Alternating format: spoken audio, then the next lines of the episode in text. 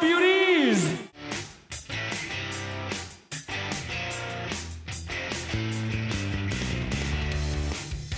Welcome to Rock Candy bonus episode. Bonus. bonus. Do you know how hard it is for me not to not say boner? Oh, I just did. It's a boner episode. It's a boner episode, guys. Nope, it's a boner episode from Yeah, now on. from it's now not on. bonus, it's boner. I mean, I won't label it that way because iTunes will probably block it if I do. Aw. But it is a boner episode. It's a boner episode. So this is our very first one. Yeah, you're welcome. Yeah. And World. it's and it's all because there is a movie out There is a movie out. and we saw it this weekend. We did see And it. we have opinions. I have feelings and I have thoughts. a lot of them. Yes. And that movie was Bohemian Rhapsody, Yup. the story of Queen. Yes. Eh, maybe Mostly Freddie Mercury. mostly Freddie Mercury, yeah. And I So- I thought about this. And I thought about how to open this. And I'm gonna open this with a little bit of personalness, I guess. Because some people are probably wondering, why do I give a shit what you guys think? Even though they should. I mean you should, but but regardless. I am a huge Queen fan. I have been a huge Queen fan for 10 or 11 years after I graduated college. I kind of discovered their lesser known music and was like, wow, this is a great band. yeah. Why am I not always listening to this? And I fell in love with Queen. So I've really been a big fan for a very long time, and especially Freddie Mercury. Hmm I really just love him and love his personality. I love how he is such an amazing performer. If I went to Hogwarts, my Patronus would be Freddie Mercury. I don't know what that means. I know you don't. Oh, it's cute. It's cute. If you knew what it meant, you'd be like, oh, it's cute.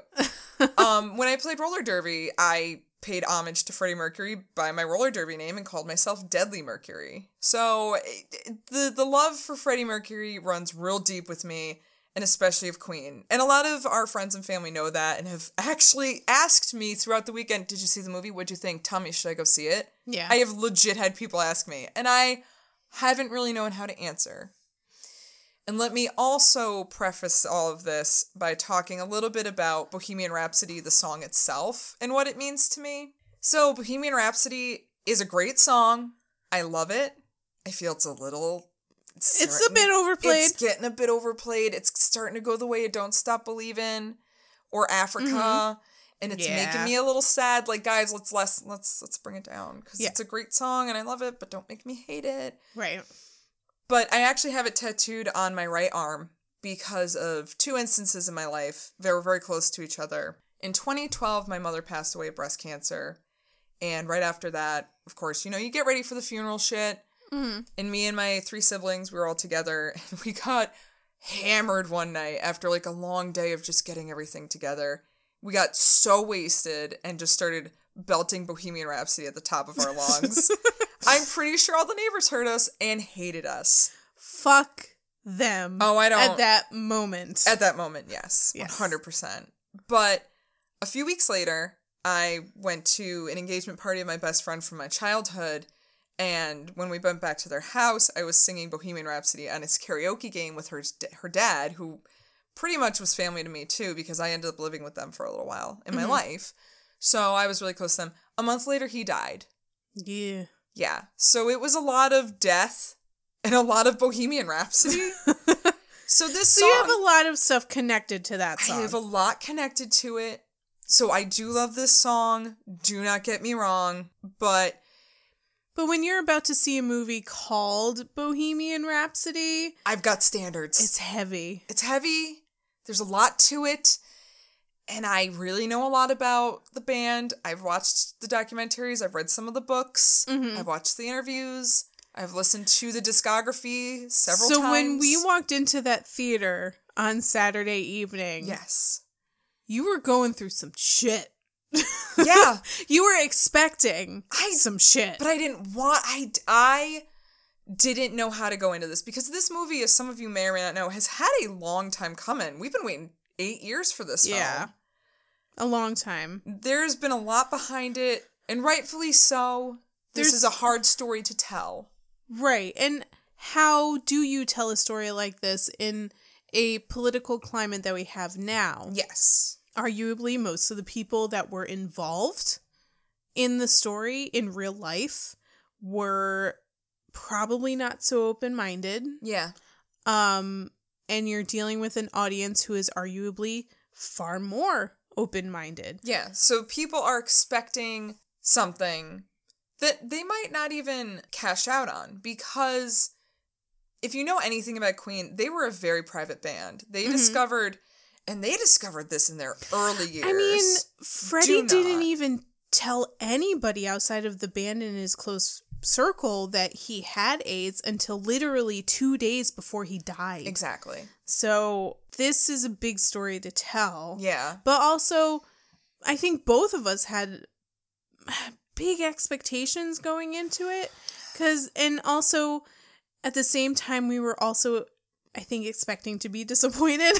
Yes. you know, it could go, it was, it was gonna go either way. yeah. Either we were gonna fucking love it or we were going to be disappointed. Right. And I don't think either one of us came out of that theater in like either direction. Yeah. I think And I think we're still really confused. I think even more disappointing or confusing is the fact that I feel very middle of the road about this. yeah. And before we go any further, I suppose it's important to tell everyone spoilers. I mean, if you Duh. don't If you know, don't know there's going to be spoilers, what the fuck are you? Oh, I just mean if you don't know the story of Queen, yeah. if you don't know, guys, Freddie's dead. just read the Wikipedia page. Yeah, and then come on, back. then come back to this. Yeah, I mean, but spoilers. Like, we're going to spoil the whole thing. So if you don't want to be spoiled, I would Yeah. stop and come back to this later. I don't know. You But do it- you, boo. But I think like both of us had a lot of expectations. You have a a really big history with Queen and with the song and I grew up on Queen. Yeah. I mean, my my dad had a very extensive record collection with Mhm. basically he has basically every single Queen album on vinyl that he gave to me when I became an adult. You But- can be trusted with vinyl now. You are an adult. I can be trusted with it, yeah. Um, but every weekend we would put those vinyls on and listen to Queen. Yeah. That was our favorite thing when we were a kid, and we would bounce around. Well, we couldn't really bounce around the living room. We had to bounce around the dining room or the kitchen because if you bounced around in the living room, then you would skip the record Don't because skip the record. because our out our house was just so uneven. yeah. so fucking Aw. ridiculous. If you even like if the cat crept by, it would fucking start skipping all over the place. If you were wondering what life in the 80s was like, that's, it. That's it. That's it. That's it. That's the eighties. You're welcome. So we both have this, you know, intense, deep love of Queen. Yeah. We both have our own reasons for loving it. So it's you're you're you're walking a thin line when you're making a biopic You about Queen are. with us. Yes. But we went and we saw it. We did. And I have I have good points and I have bad points. hmm I think we have good and bad, and that's probably why we're middle of the road. First of all, I want to tell people the guy who played John Deacon was a little kid in Jurassic Park. yes, he was. I didn't know until after you words you guys told me. and I was like, what? and if you're our age, you feel fucking old right now. he still looks like a little babe. but also, Deacon but also he's he's only our age. Wait, really? Yes, he's only Oh. 35. He is the same age as us. Oh, okay. Yes. All right, we're not that old. Huzzah! and and also he's another guy that grew up in my my hometown area. Because everyone grew up Because everyone southern New York. Everyone fucking downstate. lives in downstate New York. Yes. But yeah, actually, then I will go to my my really big, my really big good point of this movie. Really big league. I don't know Mm-hmm. Big why I'm, league. I'm turning into fucking Trump right now. Uh, the cast. The cast was The acting was so superb. good. Rami Malek really did do justice to Freddie Mercury the Mm-hmm. best he could. I will still gripe that why the fuck didn't they give him brown contacts? Because Rami it Malek was has, distracting. he has very blatant, stunning eyes. yes. And to not put something in there to make them not Rami Malek eyes took me out of it. Well, there were also some points in the movie where they deliberately focused on his eyes and Yes. enhanced them digitally. Guys, so if you're like, gonna dark steel hazel eyes. Like, what are you doing? if you're gonna focus in and enhance his eyes, then maybe you should make them the same color as Freddie's. maybe, maybe. Maybe. It's a little bit nitpicky, but It when you see the movie, it's not really nitpicky. Because it's very obvious. yes, they they have a lot of facial um up close shots. Yeah. A lot of them. Of all the band members, of everyone in the Yeah. movie, they do a lot of close up shots. Yeah. Because they do look a lot like the band members. They do. Oh my God. The Because- Brian May. The John. First of all, kid from Jurassic Park, dead ringer for John Deacon. Yes, It's absolutely. amazing. And the guy who played Brian May looks so much like him. Yeah. They did a really fantastic job getting people that not only could play these guys, but also look like them. Yeah. Did a really good job. I mean, Roger's hair, Roger's hair was not right. not the greatest. It kept bothering me. yes. Okay. Rami Malek's eyes, Roger Taylor's hair. It didn't move. Those two things. It just didn't fucking move. And I'm Guys, like, you have Hollywood money. Why aren't you fixing these? yeah. Like, it. Fix the things you can fix. Brian Hair's m- mane of hair is not supposed to move. No. It's not. It's been exactly the same. It's been the same since the day I was born. And the only difference now, I think, is that he has gray hair. Yeah. Now.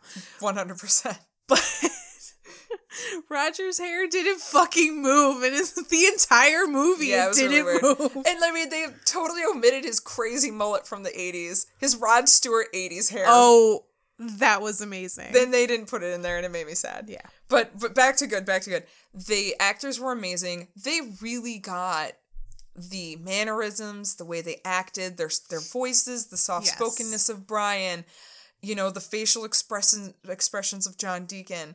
And what I also loved more than anything was the scenes with the bands were my favorite because you could tell the actors they meshed well together. The one thing I really did like that I was actually surprised that they did was the whole movie was leading up to their performance at Live Aid. Right. And this performance, they were added to the roster last minute. Nobody really expected them to be there. And they only had 20 minutes on stage. Right. And what the filmmakers did was they basically showed almost the entire 20 minutes Yeah. of their performance.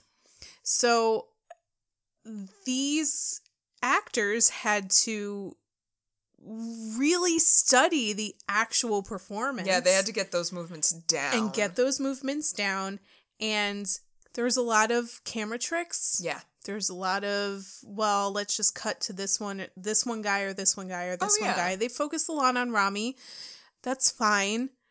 But they filmed they basically showed you the entire 20 minutes of the performance. Right. And when you when they panned out and showed everybody on stage and everybody performing at once, it was really good. Yeah. It, when they were together and they were doing their scenes together, they just had that chemistry that when I watched them in interviews, it's exactly the same. Yeah. They did a great job with that, and I really appreciated that. I am so glad that Sacha Baron Cohen did not oh play oh Freddie god. Mercury. First of all, he's way too tall.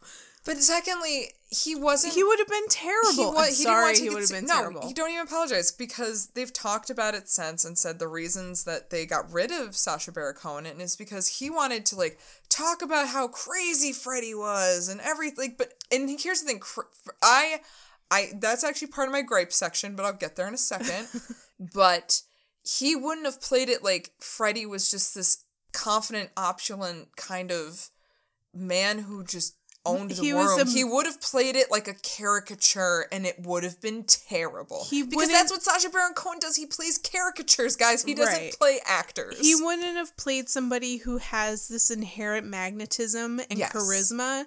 He would have played a caricature of Freddie Mercury. and it would have been terrible. I'm really glad with the cast they ended up with, and I think they did a great job. I think everyone pulled their weight and worked well together, and you could tell that there was a brilliant camaraderie in it. right. So I liked it. All right, so my big problem was the middle of the movie. You mean the part that was dragging and kind of boring? So in the middle, it's pretty much just all Freddie, which is fine. Right. But I was mad because they turned Freddie into this lost, lonely, easily manipulated That is That not a is word. not a I word. we are we are four beers deep. Let me have it. Manipulated. Manipulated. There you go. I did it. Easily manipulated. They really did not do him justice in the middle of the movie. No. All right. So first of all, when Freddie leaves the band and he gets on this huge tirade, um, that was not how it went down. Yes, the band was having like somewhat creative issues, but they to- totally omit the fact that Roger Taylor had done a solo album. Brian May got together with Eddie Van Halen in the fucking early 80s and they made Starfleet, which is a fucking hilarious video. Look it Oh, up. Floating Brian May head is all I gotta say. like they had been doing solo stuff Yeah, and still like, doing band stuff. It's not like Freddie was just like, no, I want to make all of this money, so I'm gonna Yeah. go and do a solo thing. And Live Aid was 85. The Works came out in 84. Guys, it's like the way that they make it look like they make it look like the band had a clear breakup, which is not how it went down. No, they no, made it look like it was all Freddie and that he was some fucking diva. Uh, like Brian wanted to do different stuff, TBH. and Roger wanted to do different stuff. TBH. I didn't even know Freddie did a solo thing. Yes, he did two solo albums. One Didn't was even Mr. know. He did Mr. Bad Guy. Oh God, eighty four, I think eighty five. It was before Live Aid, but then he did a beautiful opera opera ish album. I'm gonna butcher her name with a beautiful soprano whose name I can't remember. And like they did the song Barcelona, and it's an amazing album. And he did that in like '88. Mm-hmm. So these are all happening like before and after Live Aid. Mm-hmm. So they're trying to.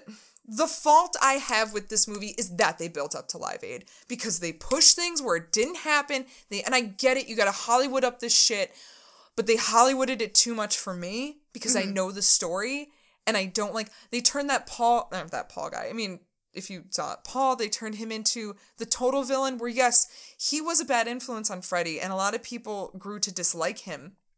But he had a lot of people in his life who were bad influences.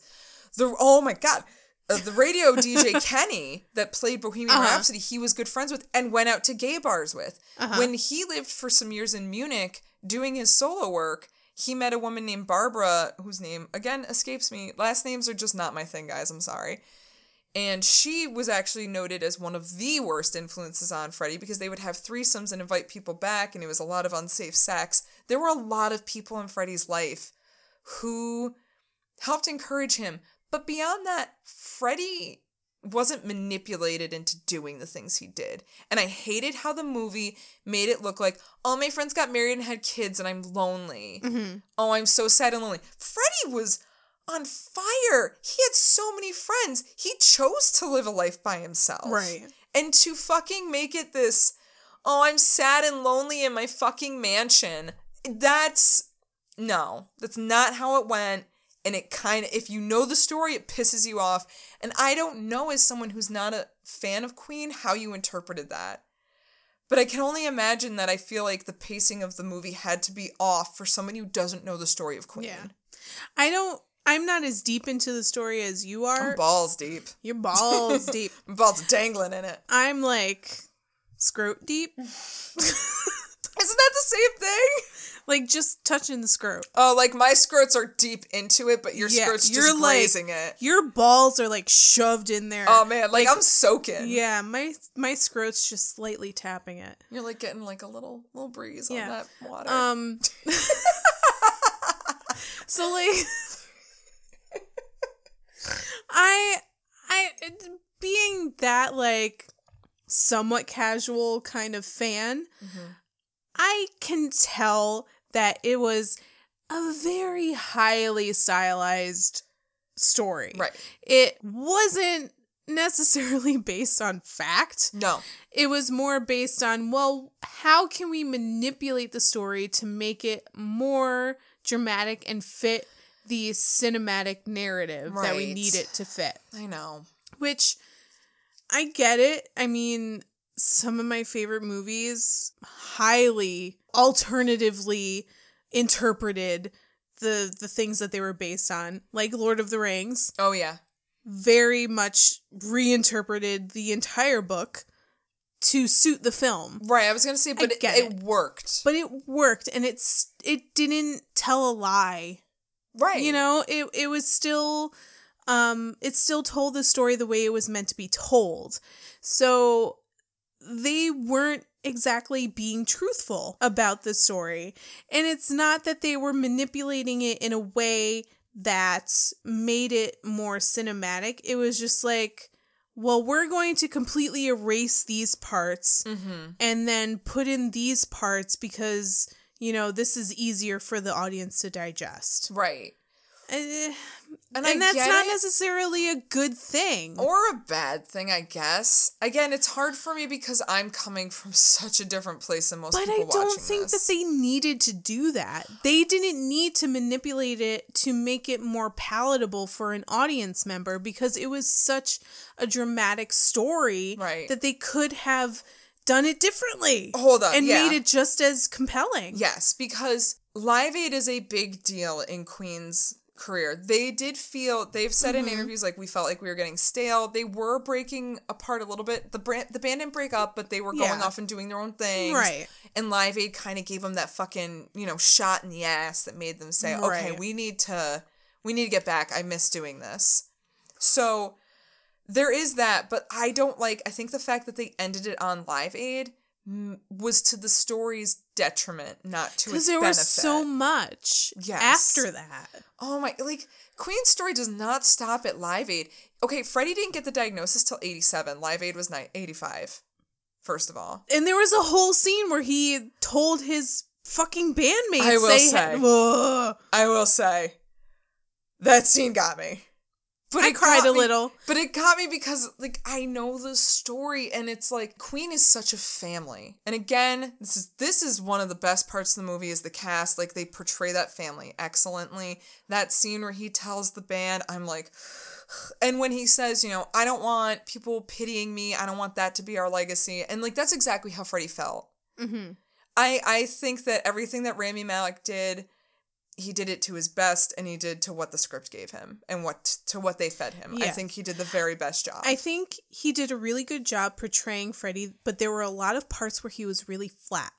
And I don't think that's his fault. I don't either. I think that was the script's fault. I agree, one hundred percent. Making the middle about like sad, poor Freddie. eh, For his 39th birthday, he had a fucking giant drag party in Munich, and that was all him. Like they don't really portray how creative and how ambitious and just overall confident he was. They really make him kind of a sad sack, and it kind of pissed me off yeah. because he's not a sad sack, and I don't think he'd want to be remembered that way. Yeah.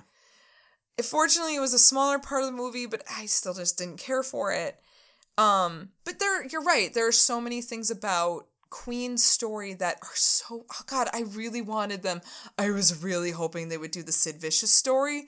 I was really hoping that they would do the story with David Bowie. Mm-hmm. These are fascinating stories, right? I'm not going to tell you because we will eventually do a Queen episode, and I will tell you then. Or multiple Queen episodes. That Oh. would take like a fucking month. It might be a whole month of Queen. I'm okay with that. Yeah, and I, I hope you guys are because it's probably gonna happen. Probably. Um, but there are so many amazing stories about Queen, and I get that they were trying to tell the story of Freddie through Queen, but it, there were parts where it hit, but most of the parts for me it missed. yeah. But I on agree. top of everything, if you're gonna call your movie Bohemian Rhapsody, you better fucking get the story of Bohemian Rhapsody right because they didn't. It was half right. Okay. Yeah. First of all, Bohemian Rhapsody was recorded in six different studios. Nobody knew what was going on except for Freddie, hmm which to an extent they portrayed, but they had them all just in this one location. Whatever. I mean, I I understand why they did that because it would be way too confusing to the audience, Right. If you're bouncing back and forth between these six different studios and nobody know, nobody period would know what was going on. So I get it. You want to condense it to one thing, and I I understand maybe in order to replicate that that craziness of recording in all these different places what they did was put it in one studio but make make the recording seem like it was crazy and and hairy and like all Right. over the place and like what the fuck are you doing freddie nobody knows what you're what you're trying to do here what what the fuck Right. you know i understand why they did that but But- there's more. Mhm. Okay. Bohemian Rhapsody was finished before the album was finished. mm-hmm. And they were not on EMI yet. They went to EMI from Trident Records. so all of those scenes when they were with the emi guy who was like bohemian rhapsody isn't gonna sell They now really here's the thing. Here's the thing. Nobody thought it was gonna sell. There were plenty of people Oh, telling yeah. them that like yeah, yeah. that was that was a half truth. Mhm. Yeah, there were plenty of people were like this isn't gonna happen, whatever. And half truth again, mostly truth. No, I think this is accurate for the most part. It wasn't so much with Freddie. They were more cheeky, winky about it. Mhm. But the D- radio DJ Kenny did steal, quote unquote, the single and quote unquote, oh, I'm not supposed to play it, but I'm gonna kind of thing. He did it, but Oh. like Freddie wasn't in the studio with him, and like they weren't drinking champagne. It wasn't like all of that. Mhm. But he he was friends with he was very good friends with the band, very good friends with Freddie, and did take it and do it and like played it 14 times in one weekend. Like that is accurate and that is true yeah but they had left Trident Records, and that's where the song Death on Two Fucking Legs came from. they discovered that they were getting fucked by their original manager and their original record company. They were broke. They were destitute. They made that they made Night at the Opera on a fucking nothing, basically. They made it on a prayer. It was their last ditch effort. And they could have played that story from that angle and it still would have been captivating yeah it still would have worked it still would have worked. And the best story is how Roger got I'm in love with my car on the B side, which was very funny in the movie. that was a good scene in the movie you know what he did in real life? He locked himself in a closet and said he wouldn't come out until he got the B side. Oh, oh, Roger. Yeah. He might be my favorite. Yeah, fucking Roger Taylor. Oh my god. He is definitely the fuck in the fuck Mary Kill situation. 100%. Oh my god.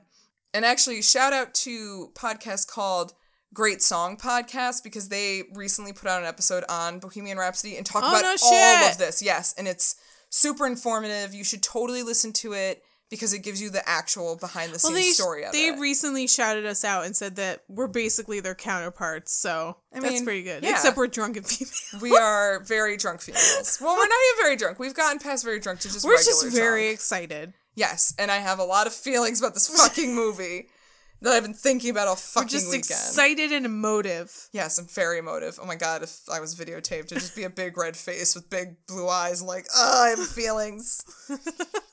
I guess the story of Bohemian Rhapsody is so fascinating. You didn't really have to change it all that much. I, yeah, I get. I guess saying it out loud, yeah, I get it. It's for movies and shit, but But also, if you're gonna call the movie Bohemian Rhapsody, you get should the have fucking story right. you should you should get the story right, and also have more than like maybe ten minutes about like, about I was- Bohemian Rhapsody. So overall, my feelings on the movie is that it is confused on what it wants to be. Do you want to be a story about Queen? Do you want to be a story about Freddie Mercury? Do you want to be a story about Live Aid or do you want to be a story about Bohemian Rhapsody? Right. Which one is it? You have four different very loose hanging threads Yeah. and you don't really seem like you know which one you're going with. do you want to be a story about Freddie's illness? Because you you make a lot of references to it, but there's no resolution to it whatsoever.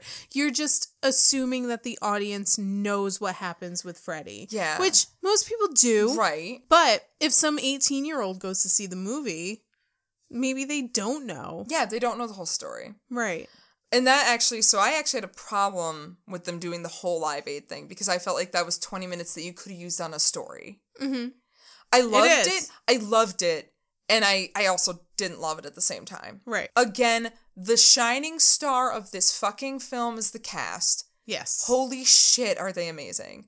Rounding up my thoughts, I would say if you are a fan of movies and acting, fucking see this movie. The actors are so good yes. that it did make me like the movie, at least in that aspect. It made me glad I saw the movie. I'll leave it at that. That is Also- what made me glad I saw the movie. also superb lip syncing. Right? Rami Malek was good. very good at lip syncing to the songs. Yes. Yeah, they all did amazing job. They really did. If you were a casual Queen fan, yeah, you could probably watch this and be fine with it. But also, it's it's like I don't I don't want casual Queen fans to go to this movie and think and take everything that they said as fact. Right. Like because it's not. It's, not, facts. It is not. But I would hope that if a casual Queen fan or a less than casual Queen fan went to this movie, was really interested in it, would go home and look up right. um the the real story behind all of these things. Right. And that's that's kind of my my optimistic shining glimmer of hope through this movie is that I would like to think that people if you don't know a lot about Queen um I'm hoping that people maybe kids see this movie, maybe just somebody who's like I like Bohemian Rhapsody, that's a good song. I'm going to see the movie. I like that movie Wayne's World. I like Wayne's World. I'm going to see that movie Bohemian Rhapsody. If you're if those are the people seeing it and that makes them get into Queen and makes them go home and listen to the discography, Job makes well them done. watch the interviews, fuck, yeah. Good. I'm glad Yeah. that this movie exists. And with that, I would also like to say if you want to watch any documentary about Queen, watch Days of Our Lives, Mm-hmm. or These Are the Days of Our Lives. Mm-hmm. It is like two hours and it's so good. You actually, it's one of the few documentaries you get interviews with Roger and Brian. But I would say if you are a hardcore Queen fan, you know the story, You're gonna be angry. don't watch it. Yeah, don't. I, I would tell you if you are a Queen fan, watch the interviews, watch the Or if you're documentaries, just- read the books. or if you're okay with being angry, then you can watch it. But I, I didn't even, that's the thing, it didn't even make me angry. It just made me disappointed. yeah, not even angry. I I'm wasn't just angry. disappointed. I was just disappointed. but seriously, there just there were just things about it that lack were lackluster and just didn't hit the points it needed to for me. Yeah, As think- a Queen fan, again, I'm glad I saw it for the performances. I thought I did find a lot in that. But overall, I think I'm also a forgiving person yeah, who can watch something and be like, well, here are the good points. Okay. And I want to like it because it's Queen. I think another thing that really um actually annoyed the both of us was that they had a lot of their music chronologically completely out of order. So out of order. and they like they had they were saying that um fucking we will rock you and we are the champions was written well after like songs that you you know yeah. came out Yeah. before i'm like this doesn't make any fucking sense that's because they wanted everything to leave up lead up to Live Aid. So they had to fuck things around a little bit. And then when you're a fan and you know things, you're like, that's not how that went down. That's the wrong song. That's this, that's that. It's it's annoying. yeah i get where people might be confused about that but like you're not you're not fooling us bitch Sorry, Like, bitch. we we know when it came out and it didn't come out when you say it came out Right. And that was a big problem for me because I'm like, no, this is so fucking confusing because I know that song didn't come out then. It came out like five years I- before that. Yeah, and I think they tried to make it look like their first Top of the Pops performance was Killer Queen. Yeah. And it's not. It's Seven Seas Rhye. Yeah. So don't fuck that up. Because that's a good song. I love Seven Seas of Rhye. I know. that one and Hammer to Fall are like my two favorite Yeah. Queen songs. Yeah, I'm bummed because a lot of my favorite Queen songs came after Live Aid, and I'm like, oh, you're not really doing my favorite Queen songs, but okay. I guess. I guess I'll live with it. but yeah, um, I I guess so. Like over, I mean, we're not movie critics. This is not a movie podcast. Take what we're saying with a grain of salt. If you, again, if you're a movie person, you should probably go see it. I mean, if it comes on Netflix, then watch it. If you are curious about Queen and you don't really know a lot, keep your ears peeled for when we do an episode about it. But also see the movie and listen to the disco- discography, watch documentaries, read the books. I mean, if anything, watch the fucking behind the music. Was there a behind the music? I'm pretty sure there was.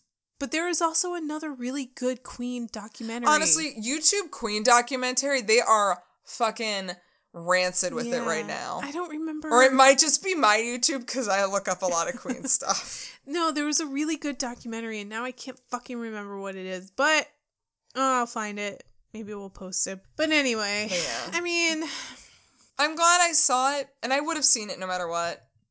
I have to. Yeah. I have that But- obligation in my blood. But at the same time, like I I didn't have any expectations for it because I knew that there was a large part of me that would be disappointed Yeah. in it. So I I was expecting to be disappointed and for the most part kind of disappointed, but Yeah. also I got what I expected. Yeah. There were there were a handful of really good parts. The humor was on point. Oh, the humor was very good. And like we said, John Deacon, Joe Mazzello's facial expressions It's were so fantastic. Oh my god. so uh, they were they were good and they were bad. I would say like sixty to seventy percent. I was like, "Nyeh," and then the rest of it, I was like, all right. Yeah, I'm probably 60 40 on this. Like Yeah. a 60%, I was like, I just could watch the documentary. And, And then be 40%. way more satisfied with the 40%, documentary, Right? And then 40% was like, no, this is fun. Yeah, The problem was the parts where I was having fun went way too quick. yes, And then it would go into a part where I'm like, oh, okay. yeah. But all in all, my favorite parts were Roger Taylor and oh. John Deacon. Oh my god, they're so good. They were my favorite parts. Oh, they're so good. They were the, the actors who played them were great and they were most of the comic relief Yeah. and that was that was great. Yeah. And like Brian May was on point too. Yes, he was. Yeah. And and, And, again- also the fucking fashion was amazing. oh, Whoever So good. designed their costume wardrobe designer. deserves a goddamn Oscar. I, if you don't get an Oscar, it's a fucking sham. yeah. I mean, the Oscars are a sham, but it's a fucking sham if you don't get one. You deserve one. Also, Littlefinger is their manager. Littlefinger is their manager and fucking Tom from Downton Abbey is the is the Paul, is Paul is the, the creeper, the creeper that the vil- the quote unquote villain. the quote unquote villain that just ruins Freddie's life. yeah, which But it's- again, It's problems just with that. it's so weird to see the dude from Mr. Robot, Littlefinger, and Tom from Downton Abbey in one scene together. Right, you mixed And also- epic shows together, guys. And also the little kid from Jurassic Park. my God, you know, again, see this on the act. If you just want to see this on the acting alone, see it on the acting Yeah. alone. It is top notch. yeah. They the actors do a really good job of carrying this Yeah. movie. but if you don't give a fuck about acting and you want a good story, don't come here. Yeah. Don't come a knocking if the story ain't a rockin'. Because it's not. It's really not. and also, it's too confused. Yeah. And also Mike Myers is in it, but see who you can see if you can figure out who he Yeah, is. we no spoiler. We won't tell you who he is because I didn't know until you guys told me. no. But again, you forgot to. I forgot to look for him. Yep. Yeah. I saw his name in the opening credits and then I immediately forgot to look for him because I didn't see him. no. I did- didn't see him. Because Mike Myers also character actor. Yeah. Good job, Mike Myers. You know what? Good for you, Mike Good for you. Myers. Good for you. I you think- win in this situation. Good, good job. All right, all right. We're rounding up. It's a bonus episode. We're not going to make this long, and again, we're not a movie review podcast. So, but yeah, if Yeah, if you choose to see it, if you gave a shit about our opinions, cool. If you didn't, that's also cool. Follow us on the social medias: uh, Twitter at Rock Candy Pod, Instagram and Facebook at Rock Candy Podcast. Website www.rockcandypodcast.com. Hit us up on iTunes, five star reviews because we're amazing, and you know we'll hit, we'll see you guys Or- soon. Or get us on Instagram and uh, Twitter and tell us we're wrong. Don't tell us But wrong. we're We're not not. wrong. I we're mean, not. I will. I will one hundred Maggie percent will fight people. fucking slay your ass. That's why I I preface this episode with my feels on this. I'd like to think I have a hard standing ground on my love for Queen. yeah. Fight me. She's Come ready. We I'm just did an episode on Henry Rollins. Now we're talking about Queen. Maggie will I am. fight you. I just went bodybuilding. I'm ready to fight people. All right, guys. Thank you for listening. We'll see you guys soon in a couple days since this was a lovely bonus episode. And uh party on, kids. Party on, Maggie. Yeah. Ashley. Bye. Bye.